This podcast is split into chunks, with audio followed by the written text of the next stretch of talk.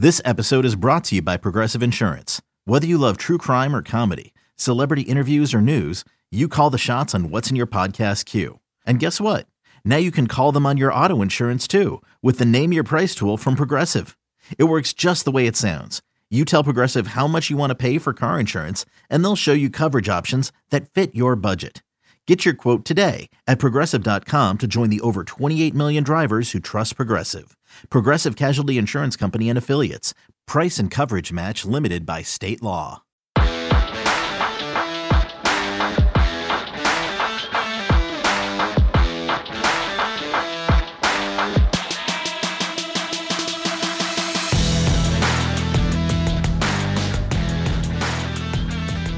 What's up, everyone? Welcome back to Through the Smoke, a Miami Hurricanes podcast here on the 24 7 Sports Network. I'm Andrew Ivins, your host, joined as always by my man, David Lake. Got a guest this week. You know, we got bye week, no game this weekend for the Hurricanes. So I decided to reach out to Josh Edwards, a uh, NFL draft analyst for CBS Sports. Josh has worked in the 24 7 Sports Network um, I think you, Josh, what do you do? A, a, mock draft basically a week, but you got to have your pulse on um, the top seniors and juniors and draft eligible sophomores. So, Josh, how you doing, man?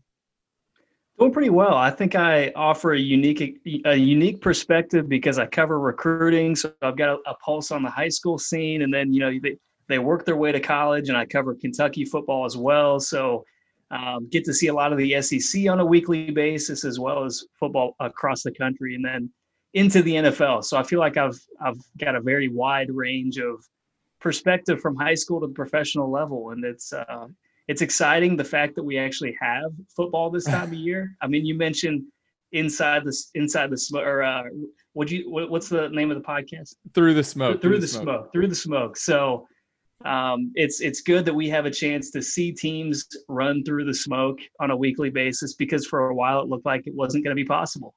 Right. So did I get that right? What is it, what exactly is your title with CBS Sports? I don't know that I ever had an official title. It's pretty much just NFL draft analyst, and then I cover a lot of uh, day-to-day NFL news as well. So a little bit of everything, but but the uh, the NFL draft is my primary focus. So yeah, I guess what in your latest mock draft, Josh, you had Greg Rousseau going in the top ten.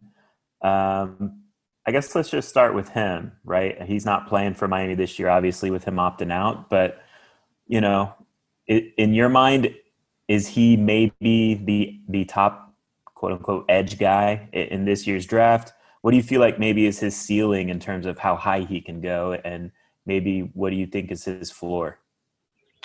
Well, I think opting out made it a much more difficult evaluation because there was a lot more that I needed to see from him personally, and I think a lot of evaluators need needed to see more personally. Um, you know, he's he's very raw. He's he played wide receiver until his senior year of high school, so he's only got a couple of years the position.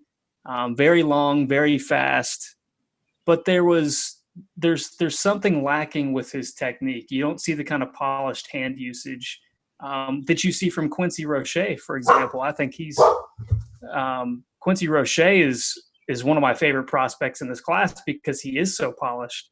And you know, when you're looking at the 2021 NFL draft, we've only got a handful of guys that are like elite prospects, and then everything else is very much up in the air. So um, Rousseau is one of those guys that has the ceiling to climb into that elite threshold but I'm not sure that we're going to get to see what we need to see for him to join that conversation. So um, for me, I think his ceiling would be top five if we saw, you know, the, type of polish that we had hoped to see this year. Um, but then again, I think there's a huge risk with not being able to see that. So I could see him possibly being a second, a, a day two choice um, as an edge rusher. So it's a, it's a very wide range. It's obviously a unique year in the sense that we haven't seen anything like this, so we're all trying to adapt. Um, it'll be interesting to see if scouts are able to kind of get out to where he's training um, and get a visual of of how he's progressed. You know, I'm assuming he's going to be with, you know, a defensive line coach that's going to be able to train and work with him on his hands and and stuff like that, which is what really everybody wants to see. Josh, you were one of the I mean, I don't want to say you're one of the first people, but I remember me and you were exchanging messages kind of in the days leading up to when Greg Rousseau opted out. And I always remember you were kind of like, oh, yeah, he's like definitely going to opt out.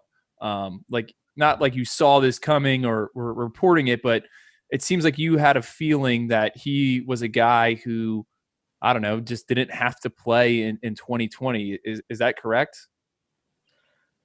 Uh, it was more so just the kind of buzz that I had been hearing that, that he was probably going to opt out because when you look at his 15 and a half sacks this past season, I mean, it was obviously very impressive, but uh, the way that a lot of those 15 and a half sacks were coming, you know, he's up at zero tech against the center, you know, he's, he's going to be the much quicker guy in that kind of a situation. And he was just beating the center off the ball and getting in the backfield so quickly. So he was racking up some, some sacks in that, in that fashion. And, um, you know, there was just a lot more to see. So I think really I was trying to get a sense of whether or not you had heard if he was going to come back or not. But the buzz that I had heard up to that point is he was probably leaning towards uh, not returning. And then I think a day later, after we had that conversation, is when he actually announced. So uh, it was kind of interesting how that all played out. But yeah, I mean, I, I would have loved to see a little bit more from him this year.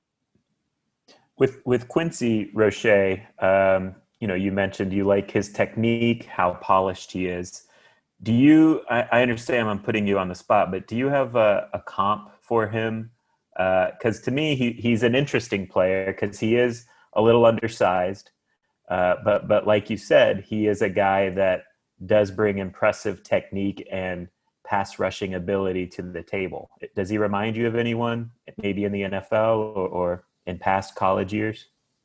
Yeah, I haven't thought too much about it, but off the top of my head, maybe maybe like an Everson Griffen, Um, you know, a guy that's he's really strong. Uh, he knows how to play the position, but you know, at the same time, he's got some athletic limitations. Um, for example, like we primarily see Quincy standing up, but we don't see him in coverage much. So that's going to limit the type of teams that are going to be interested in him if he doesn't show more of that coverage ability. So you know, he's he's going to have to be a 4-3 down defensive end unless he shows that he's capable of dropping back a little bit um, and fulfilling more of a coverage role in which case then he would become more likely as an option for you know three four outside linebacker as well. So um, for me there's some athletic limitations but i think everson Griffen is is probably a good fit right now um, for those reasons. You know he's he's got some athletic limitations but at the same time he's very strong and he's polished at the position. I mean, I've been very impressed. That's why he's been consistently in the first round for me since we started doing our mock drafts. Yeah, I think you guys have him like ranked. Uh, where's the prospect ranking? I, I wrote it down somewhere. Like you guys have him at 31 overall, and I think in your most recent mock draft, he went 31 overall to the Jets. So I mean, you think he's like a tail end day one type guy? I think he's as of now, I think he's pretty firmly entrenched in that first round conversation simply because once you get past the handful of guys like uh, Penei Sewell, the offensive tackle at Oregon, uh, Micah Parsons, the linebacker at Penn State, um, you know, Ja'Marr Chase at LSU, like there's some guys that are certified elite athletes in this class. But once you kind of get beyond those guys, it's it's kind of it's anybody's guess what's going to happen. Um, that's why this was such an important year. And I think Roche has already shown his ceiling. He's shown what he's capable of doing on a down in and down out basis. So when you're an NFL team trying to figure out what you're comfortable selecting in the first round, you're gonna you're gonna take a more proven commodity, a guy that you know what he's going to be, as opposed to, you know, maybe a project where you have a little bit more of a concern. Um, so for me, that's why I lean lean towards the first round for him right now. But we've got you know two months left for this to play out, right. so things could change quite a bit. But for me, I mean, everything that I see from him, he's he's a first round kind of guy. Josh, with the with the NCAA granting a free year of eligibility for everyone at, at the college level this year, you know, obviously kind of just a free year to to play. Do you think that will change anything in terms of guys returning to school or, or guys going to the draft next? Is it going to impact anything in your opinion, or, or do you think it's going to be kind of just another regular year in terms of guys leaving early for the draft, or maybe even if seniors decide to come back for one more year that that they wouldn't necessarily have had to try and improve their stock even more? Yeah, I think it'll vary by the situation. Some of these guys, you know, because it was an unorthodox uh, off season, they may have not been able to train the way that they expected to be able to train this year, um, which means they may not have the type of season that they expected to have, which is ultimately going to impact their draft stock. I do think as we kind of remove ourselves from this a little bit, as we get a little bit closer um, to the deadline that they would have to de- to declare, um, I think a lot of these guys are probably going to be more comfortable with leaving early for the draft as as they would in a in a, in a normal calendar year, um, simply because you know in the moment we kind of look at everything and say, you know, this is this is like nothing that we've ever seen before. Like things are completely different, and you know we've got to do everything differently. And then when the time comes it's a little bit more normal. It feels like, you know, we just went through a full season. I was able to train. I was able to show what I can do. I'm going to be able to right. train and show what I can do leading up to the draft. So I think it's going to be a little bit more normal once we actually get around the deadline, as opposed to now where it's like nothing feels normal. Um, you know, we're we're a very very much a microwave society. So I think as we remove ourselves a little bit and get closer to the deadline, I think it's going to be more of a, a normal kind of calendar year one guy for Miami that we all think will kind of have to weigh out his options. Um, and again, like you said, who, who, knows where things will stand two months from now, but it's quarterback D'Eriq King, um, the graduate transfer out of Houston, sat out pretty much all of 2018 only, or excuse me, of 2019 only played in four games after really an electric 2018 season. And um, he has Miami 3 and 0 right now playing really good football, uh, has his name in the in the Heisman Trophy conversation. Um, I guess Josh, number one, do you think he has a chance to be a quarterback in the NFL? Because I know some circles, uh, guys like the the Senior Bowl executive director, like they've kind of tossed out the idea that maybe hey, D'Eriq's a wide receiver at the at the next level just because he's so a- accurate or, so athletic, excuse me. So I guess what is your just kind of assessment of D'Eriq King and what do you think about him as a as a NFL draft prospect? Well, first and foremost, I mean it's what I've seen from from D'Eriq King and Rhett Lashlee in this offense this year is it's kind of like what we saw from LSU last year in terms of the growth that we saw. I mean, this is one of the most explosive offenses in college football right now. It's incredibly fun to watch. Uh, you know, whether he's got Brevin Jordan. You know, we're not. This is a draft podcast, so we're not really going to talk about Jaylan Knighton and John, and Don Chaney. But I mean, those guys are going to be stars down the road too. So they've got so many weapons on that side of the ball, and that's ultimately going to help D'Eriq King. But there's a lot left to learn in the evaluation for him as well because of what you said. You know, he played four games last year, and one of those was against Prairie Valley. So uh, there's a lot left to be known about D'Eriq King. What I will say, he has he has shown a stronger arm this year.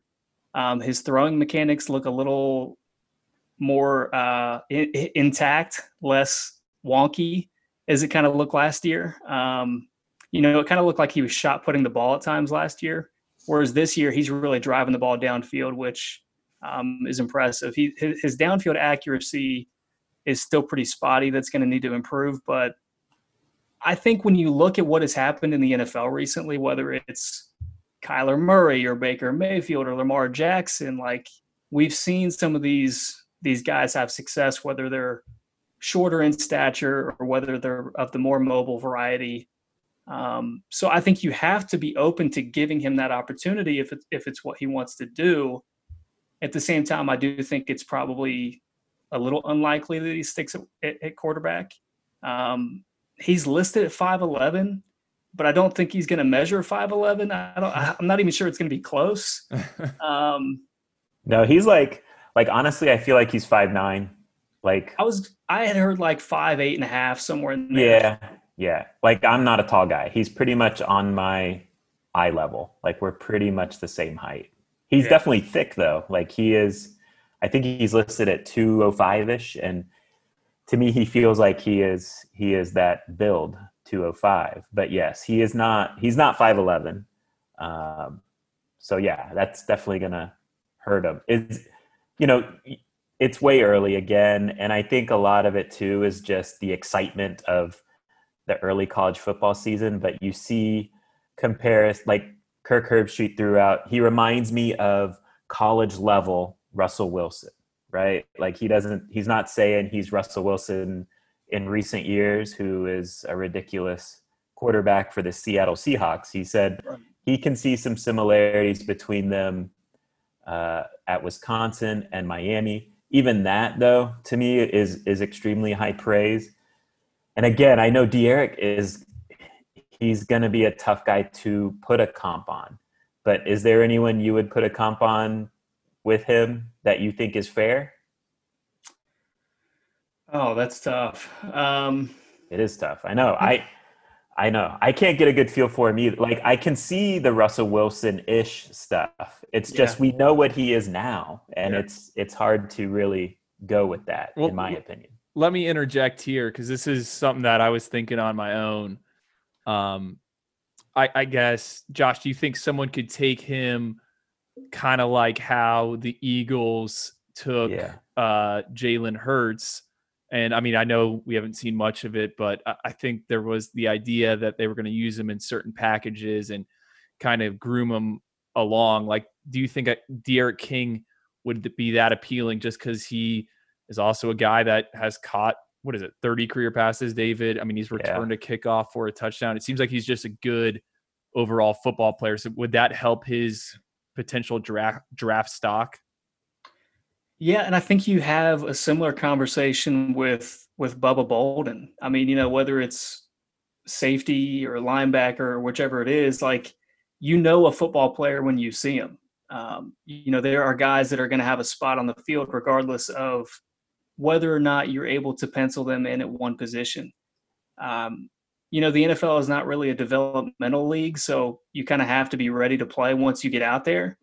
And King has again, I don't I don't want to, you know, it's not like a cookie cutter comparison, but the way that he moves is similar to Kyler Murray. You know, he doesn't have that same burst, but he's just so natural in the way that he moves around the football field. So there's going to be a place for him.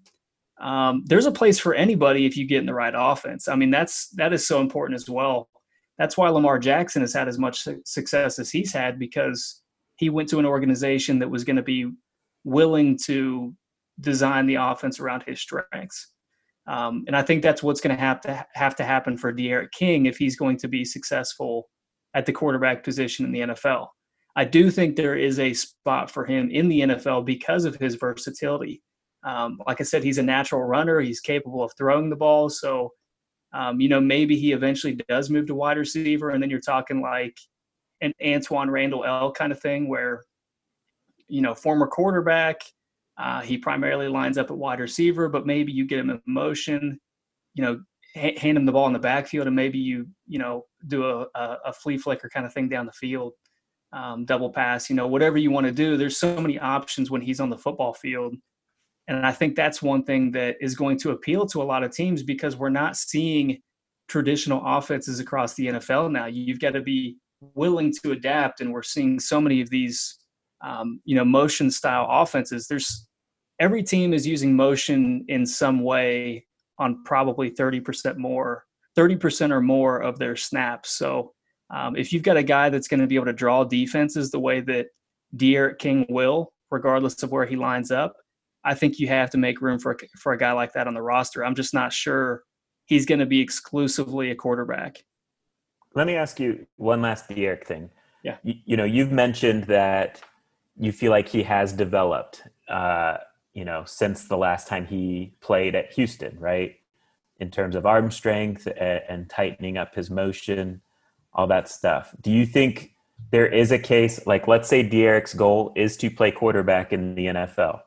Is there a case to be made that you know he would benefit from another year at Miami in 2021, or do you think he kind of will? He kind of is what he is, being an older guy already. Like, how much more development is there to do uh, in college, and and should he just jump to the NFL? Like to me, that's going to be that's going to be the from a Miami perspective. That's the debate, right? Yeah. Yeah, I think what we've seen from him already is is is impressive in the way that he's developed. So I'm not sure that another year at Miami would not be a bad thing for him.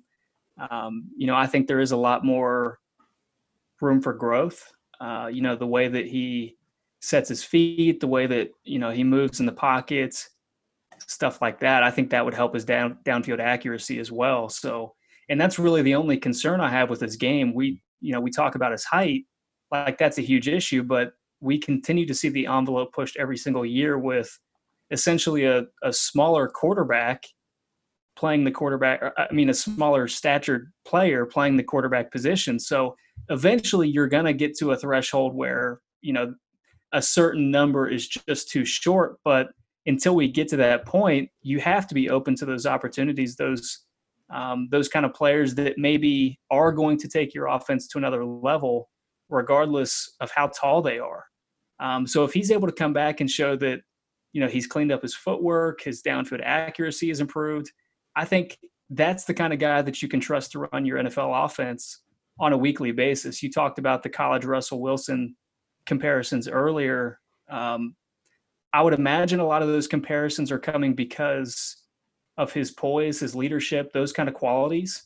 Um, yeah. And if you've got a guy like that, you can win every single week in the NFL. You, if you have that kind of a quality where you're going to elevate the play of everybody around you, you're going to be successful in the NFL. Again, you know, maybe it doesn't end up being quarterback, but that's the kind of guy that you want on your team. The guy that you know has situational awareness. He's gonna he's gonna elevate his team or his uh, his his teammates. He's going to rally the troops when they need it. So there are qualities, again, that make him incredibly appealing to teams. But if he's able to improve his downfield accuracy, I think then you're really starting to talk about a potential NFL quarterback. Josh, a guy you brought up on your own, I didn't even have to tee this one up for you, but Bubba Bolden, uh, the safety for Miami, uh, former top 24 7 recruit, All American out of Las Vegas, Bishop Gorman. Started his career off at USC, um, kind of had some mishaps there, ended up at a junior college, then Miami, had to sit out a bunch of games last season uh, due to an NCAA rule, but uh, he's finally playing. And I think the past two weeks, he has been arguably probably the best player on the field uh, for Miami on the defensive side of the ball, which is in a way kind of crazy to say. Just what do you think of him as a prospect? I know you said, is he a linebacker? Is he a safety? I kind of think the same thing. Uh, but it's uh, like, I don't know. I feel like guys like that are so valuable in the NFL right now just because it's a passing league. Yeah, no question. And again, you really don't need to earmark a player for a certain position anymore. That's we're kind of at a point like we got to in basketball where it's a positionless sport. Um, you know, this past draft was the perfect perfect example. We see Jeremy Chinn, Isaiah Simmons, a couple of guys that you know played safety but had kind of linebacker bodies go on to the NFL. And Jeremy Chinn still kind of does a lot of different things for Carolina's defense. Simmons was penciled in at outside linebacker, which um, is primarily where he stayed. I mean, he he doesn't do a lot of roaming in that defense, but what we see from Jeremy Chinn is a guy that can drop back into safety. He can play in the box. He's going to play sideline to sideline. I think in an ideal world, that's kind of who Bubba Bolden is. Um, again, a guy that we've seen a lot of growth from this year. Against Florida State alone, you know, you talk about um, it was it was Al Blades Jr. that got the interception, but you see, you know, Bubba Bolden come across in coverage and deflect that pass to him. I mean, that created a turnover, and then he gets his own interception later in the game. Um, so you're seeing that playmaking ability. You're starting to see where it clicks on the field for him. You know, he's he's able to combine that freakish athleticism that we saw from him as a high school recruit. And you can see that he's starting to learn the game and feel really comfortable with the way that he plays. And that's translating to big plays on the field for, for Miami's defense. Um, so, you know, when you look at Jeremy Chinn, you look at Isaiah Simmons, those kind of guys were in the same mold where, and Kyle Dugger, I'll throw him in there as well. Um, you know, safeties where you kind of question whether they were going to play safety or whether they were going to be a linebacker in the NFL. Those guys were kind of, you know, 220, 230 pound guys, which is, I think Bubba Bolden's listed as 6'3, 200, right? Mm-hmm. Yeah. So he's, you know, he's considerably smaller than those guys, but at the end of the day, if that's not inhibiting your ability to make a tackle, teams are not going to care. You know, you're going to be able to finish through tackles and make the big plays that NFL teams want from you. And at the end of the day, he has that kind of athleticism. So, uh, Miami in general is just, they've got to be one of the most interesting programs from an NFL draft evaluation perspective because there are so many guys that you're still trying to figure out. You know, Bubba Bolden, D'Eriq King, uh, Jaelan Phillips, Gregory Rousseau. Like there's there's so many guys that are in Coral Gables that you know we're still trying to get a handle on. But at the end of the day, they all have this athleticism that is incredibly appealing to these NFL teams. One guy I think that falls in that category as trying to, you know, maybe the NFL guys are trying to figure out too now is running back Cam'Ron Harris. And I know, you know, running back is one of those positions where if you show that you can produce after three years and, and get drafted, you need to go. So Cam'Ron Harris is a junior this year. Miami's had two juniors drafted the last two drafts, both to Seattle and Travis Homer, DJ Dallas. It looks like Cameron Harris is is in store for a very productive year this year in this new offense. What are what are some of your impressions on him? Do you think he's he's a guy that has the chance to be drafted? Because you know you mentioned athletic guys. He's a guy that i think has improved his athleticism um, you know since last season even. So um, what, what are some of your initial impressions on cam'ron harris? Yeah i think he's i think he's shown to be patient. Um, you know what's going to give him a chance to be successful in the nfl is the fact that he he actually holds up pretty well in pass protection and then he actually looks comfortable catching passes out of the backfield as well. So if you're able to to do those kind of things, you're going to have a place on an NFL roster. And if you, you can show that you can play special teams as well, then your case is that much stronger. Um, I questioned his vision at times. Um, we've seen a little bit more burst from him this season. So I've been impressed with what I've seen so far. And I think that he does have a spot in the NFL it's just a matter of figuring out where his ceiling is at this point. And as the season progresses, I think we, you know, we start seeing some of that natural ability, some of that athleticism kind of start taking over, and maybe he cuts loose, and you know, we see the vision kind of click for him, and he's able to start hitting, hitting, uh, you know, some holes, some cutbacks that maybe he hasn't seen to this point in the season. I think as a running back, you have to be willing to declare early and leave if your draft stock says that you are in a position to do so because the running back position just they take so many hits. I mean, your your body is on the line every single play, um, and it's not like the offensive line typically. I mean, there are cut blocks, but typically guys are not going for your knees. They're not going around your ankles. Like when you're a running back, you get that on a on a on a down in and down a, down out basis. So you're a little bit more prone to injuries at the running back position. So I think you have to be open to the possibility of leaving early. And the fact that you have Don Chaney Jr. and Jaylan Knighton in the backfield probably suggests that opportunities are not going to increase for you. It's going to become more difficult to get the kind of workload that maybe you want as a potential NFL draft prospect. So because he's an upperclassman, he's probably getting the majority of the carries for that reason alone. Um, and then I think Chaney had a fumble this past week, so that probably didn't help his case. But you know, he's getting those carries right now, and I'm not sure that those carries are going to be there a year or two down the road if he if he elects to return. So I think if he has the opportunity to go, then he should take it. Um, but again, I think the next two months will really kind of dictate what his draft stock ends up being and whether that is actually a realistic possibility. that's an interesting take. I didn't even really think about that. I mean, Chaney and Knighton are definitely going to keep uh, pushing. I, uh, follow up to that real quick, I mean, Miami saw DJ Dallas leave last season. I think if you had told anyone prior to them playing games, that was a bit surprising. And then the year before that, it was Travis Homer. Uh, DJ went in the fourth. Travis Homer went in the in the sixth. I mean, would you say like if you're just drafted, it like just do it? I mean, there's it seems like there's rookie running backs, undrafted guys that have an impact in the league. So uh, like you don't have to be a day one, day two guys. I guess what I'm trying to point out at running back, correct? Yeah, that's exactly right. And it, again, the kind of traits that I was talking about earlier with his pass catching ability, his pass protection, that's more rare than people realize to have to be, you know, pretty well rounded in both of those areas. So I think that gives him a really strong chance to make it to the NFL. I mean, we're looking at Jacksonville now. Um, James Robinson was you know, he's an undrafted, he's an undrafted running back. You look in Denver, Phillip Lindsay was an undrafted running back. What those guys did so well was they held up in pass protection and they caught passes out of the backfield. Uh, you kind of learn the rest of the game as as you move forward. But if you have those two qualities, you're going to have a chance. And I think you see that with uh, with with Cam'Ron Harris this year. Um, you know, DeeJay Dallas, I think, had a little bit of that as well.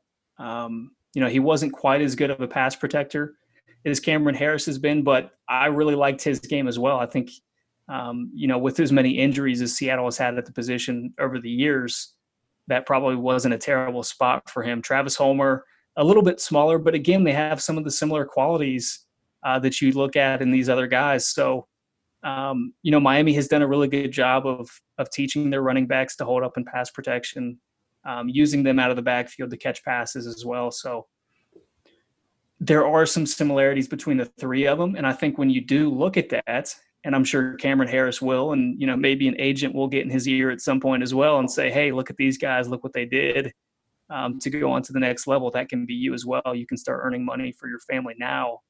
Um, I think he's going to consider that. I think there's going to be a strong argument for him to leave, and again, as a running back, you you have to consider it. Brevin Jordan, uh, you know, he, he's, I think he's kind of viewed, correct me if I'm wrong, as like a guy who's on the bubble first, second round, somewhere there, kind of a new age tight end, slot receiver type guy. Do you think he has it? And, and this new offense has really done a nice job of highlighting his strengths as a player, his yards after catch ability, um, you know, ability to get open too do you feel like he has a chance to play his way into a first round pick you know by the end of this season if things continue to go the way they've gone so far this year yeah i do because i think he's a unique offensive piece um, miami more so last year they they used him in a variety of ways i mean he he's not just you know everybody talks about his athleticism so you assume that he's going to be a slot guy or maybe you even spread him out wide for most of most of his reps. But they used him as an H back. They used him in line. I mean, they put him everywhere that you could possibly put him. He was traditionally more so used near the line of scrimmage, and I think one point of of curiosity that I have is whether he's going to be able to win downfield um, in some of those routes. Um, you know, if he's going to be the kind of guy that's going to go up and be physical at the catch points, that kind of stuff. I still want to see that from him as the season progresses. And unfortunately, it doesn't really line up with D'Eriq King's strengths at this point in time. But I do think because of his offensive skill set, his athleticism, he's going to be in a position where he could move up into that first round conversation. Um, Kyle Pitts is just a little different at Florida right now. I think he's he's pretty well rounded. He's physical. You know, he's going to go up. He's going to get the ball. Um, he's got that alpha kind of mentality where you know, if it's a 50 50 ball, it's actually a 90 10 ball. He's going to come down with it most of the time. And then Pat Freiermuth at uh, Penn State is the other guy that kind of gets mentioned in that first round conversation. He's a guy that I think Brevin Jordan would potentially have the opportunity to to pass up. Um, you know, obviously, a lot of what happens is going to be dictated by what Penn State does on the field this year. Um, but that's an opportunity for I think Brevin Jordan to move up. All three of those guys are are sensational, and I wouldn't be surprised if they all go in the first round. Although I think it's more likely that one or two go in the second round. But Brevin Jordan, I don't think he gets enough credit for his blocking when he is attached to the line of scrimmage. Um, he actually uses pretty good leverage and and does well when he's attached, but uh, his issue is when he he starts getting out in space and has to lock onto a moving target that's been a little bit more difficult for him. But as long as he's got his feet underneath of him and he's you know attached to an offensive lineman, he does a pretty good job of of blocking on the edge. So I've been impressed with him, and I think he possesses all the all the qualities that you look for in a potential first round wide receiver. I mean, uh, tight end. That's all right. He's like a wide receiver at Miami. It's pretty much, yeah. Let me ask you too. You mentioned him, but Jaelan Phillips. In my mind, there is similarities with Rousseau in terms of uh, being raw with technique. At least that's kind of what my eyes are telling me. Like I think through these first three games, we're seeing Jaelan Phillips get by with his athleticism. I think he's got a really good motor too. Like he he seems to play really hard, play to play. Um, do you agree with that? Like, do you feel like that the hand techniques and all that, the the, the pass rush moves, uh, need to get cleaned up with Jaelan? And just overall, what, what are your thoughts on him as a prospect right now? Yeah, I agree with you wholeheartedly. I think he's got um, the biggest opportunity to move up because of the athleticism that he possesses. Uh, against Florida State, you know, obviously he didn't get to finish the game because of the unsportsmanlikes, but you know, he he kind of he's kind of hidden for most of the game. He does a good job of setting the edge. He had the one big stop in the backfield um, on an end around, and you know, otherwise he just kind of fell back into the um, into the equation because he doesn't use his hands well enough to to win off the rush. Um, you know, we don't see the kind of counter moves that you would hope to see, and, and Quincy Roche has shown. Um, you know, Roche he had an offensive tackle, the guy overset. He worked back inside and got to the quarterback. I think Nesta Silvera was the one that actually cleaned it up, but Roche was the one that forced it, and that's what you want to see from Jaelan Phillips on the other side, um, because he just kind of you see the athleticism, but he's just kind of there. He's not putting it all together yet. So you still need to see the polish with his hand usage. Um, again, he, like you said, he's got a great motor, which actually surprised me. Um, you know, just when you consider transfers and stuff like that, you're wondering why it didn't work out. And for a lot of those guys, it's it's often their motor, um, you know, their passion for the game. And I don't see that with Jaelan Phillips. I don't see any of those issues. But then to see his interception, where he had to react so quickly and he kind of tipped it to himself and then you know dove to make the interception, like that's the kind of athletic play where evaluators are going to be like, man, like I need to see more of this. Like if I see more of this, he's going to be a first round kind of guy as an edge rusher. But you can't have those fleeting moments. It's got to be consistent if you want to maximize your NFL potential. So he's a guy that still has a lot of work to do. Um, and I kind of hope that some of Quincy Roche's technique is is kind of bleeding off onto him. I hope he picks some of that up because if he does, he's got a much higher ceiling than Quincy Roche. Um, I think he's he's an incredibly gifted player. If he's ever able to match his technique with his athleticism, he's going to be a really, really imposing player. That's that's uh, going to be difficult to block. Well, uh, final one for me, Josh. Uh, uh, as we wrap this up, I think Greg Rousseau said on our podcast last month that he anticipates uh, ripping off a four six at the NFL Combine. Uh, if he were to run that, what would your reaction be? I would be impressed, but then you know, with with each passing year, you kind of the threshold, the the level of expectation continues to rise because what Mekhi Becton did last year, yeah. his size was like incredible, and then Henry Ruggs is, you know, running out of the running out of Lucas Oil Stadium um, with with uh, some fire behind him and you know tread marks on the on the turf and all that kind of stuff. But four six for a defensive end at his size, yeah, he's incredibly long, but he actually carries his weight pretty well. So for him to run a four six at that size would be would definitely be pretty pretty remarkable. I mean, that's probably up there with one of the better defensive end performances that we would have seen since probably Myles Garrett. Um, you know, someone like that. So uh, yeah, he's there's no question from an athleticism standpoint that he has everything that you uh, desire at the position. So I'm I'm not concerned about that whatsoever. But that would be pretty impressive. Josh, before we let you go, let me shoot one more question at you. Uh, so Miami's off this week. Next week they have a, a game against Clemson, right? And we all know what Clemson is in terms of top program, one of the top programs with producing high level NFL draft talent.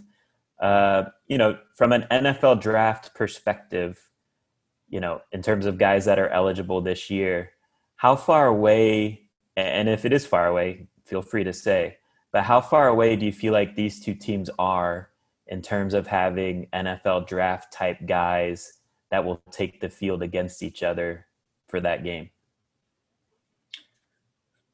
I it, it's probably closer than what I would have said a month ago, um, and I've seen so much more from from some younger guys at Miami than you know I would have expected at this point in the year too. So I think the gap is closing.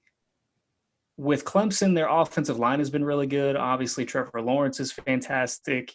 So the biggest gap is probably going to be there, um, mm-hmm. you know, between those the quarterback position, the the offensive line unit. That's that's still an area where Miami needs to get better. Um, is the offensive line. Whereas Clemson, you've got Jackson Carman, a potential first round pick at left tackle.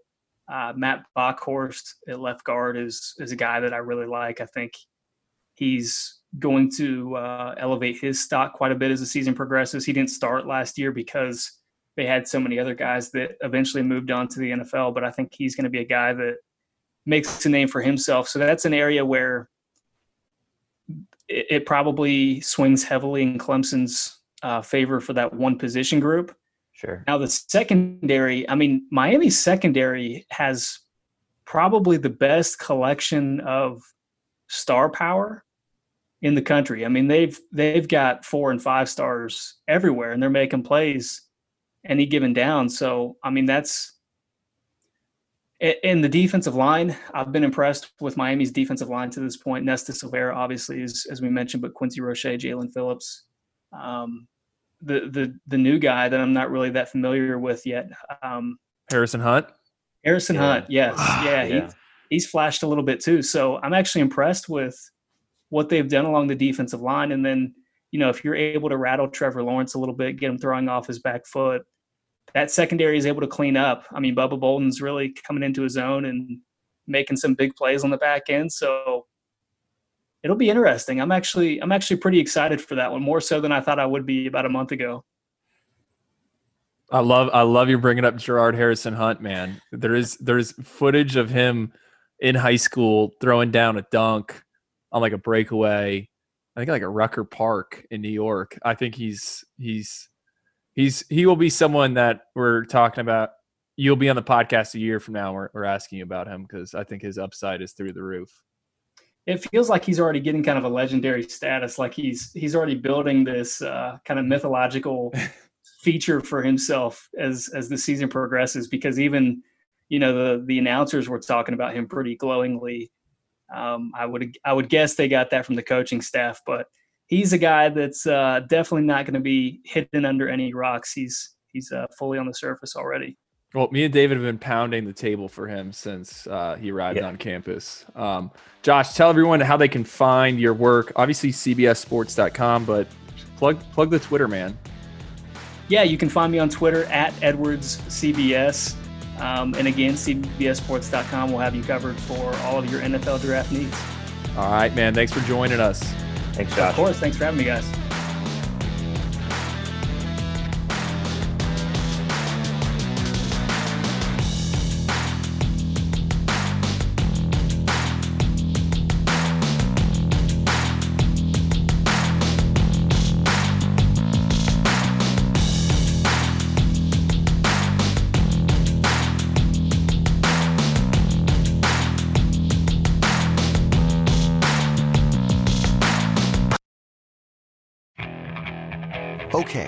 Picture this.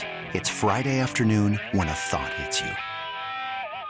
I can waste another weekend doing the same old whatever, or I can conquer it. I can hop into my all-new Hyundai Santa Fe and hit the road.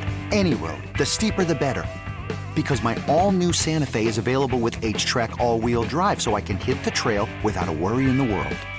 Heck, with three rows and best-in-class rear cargo space, I can pack the whole family in with all our gear.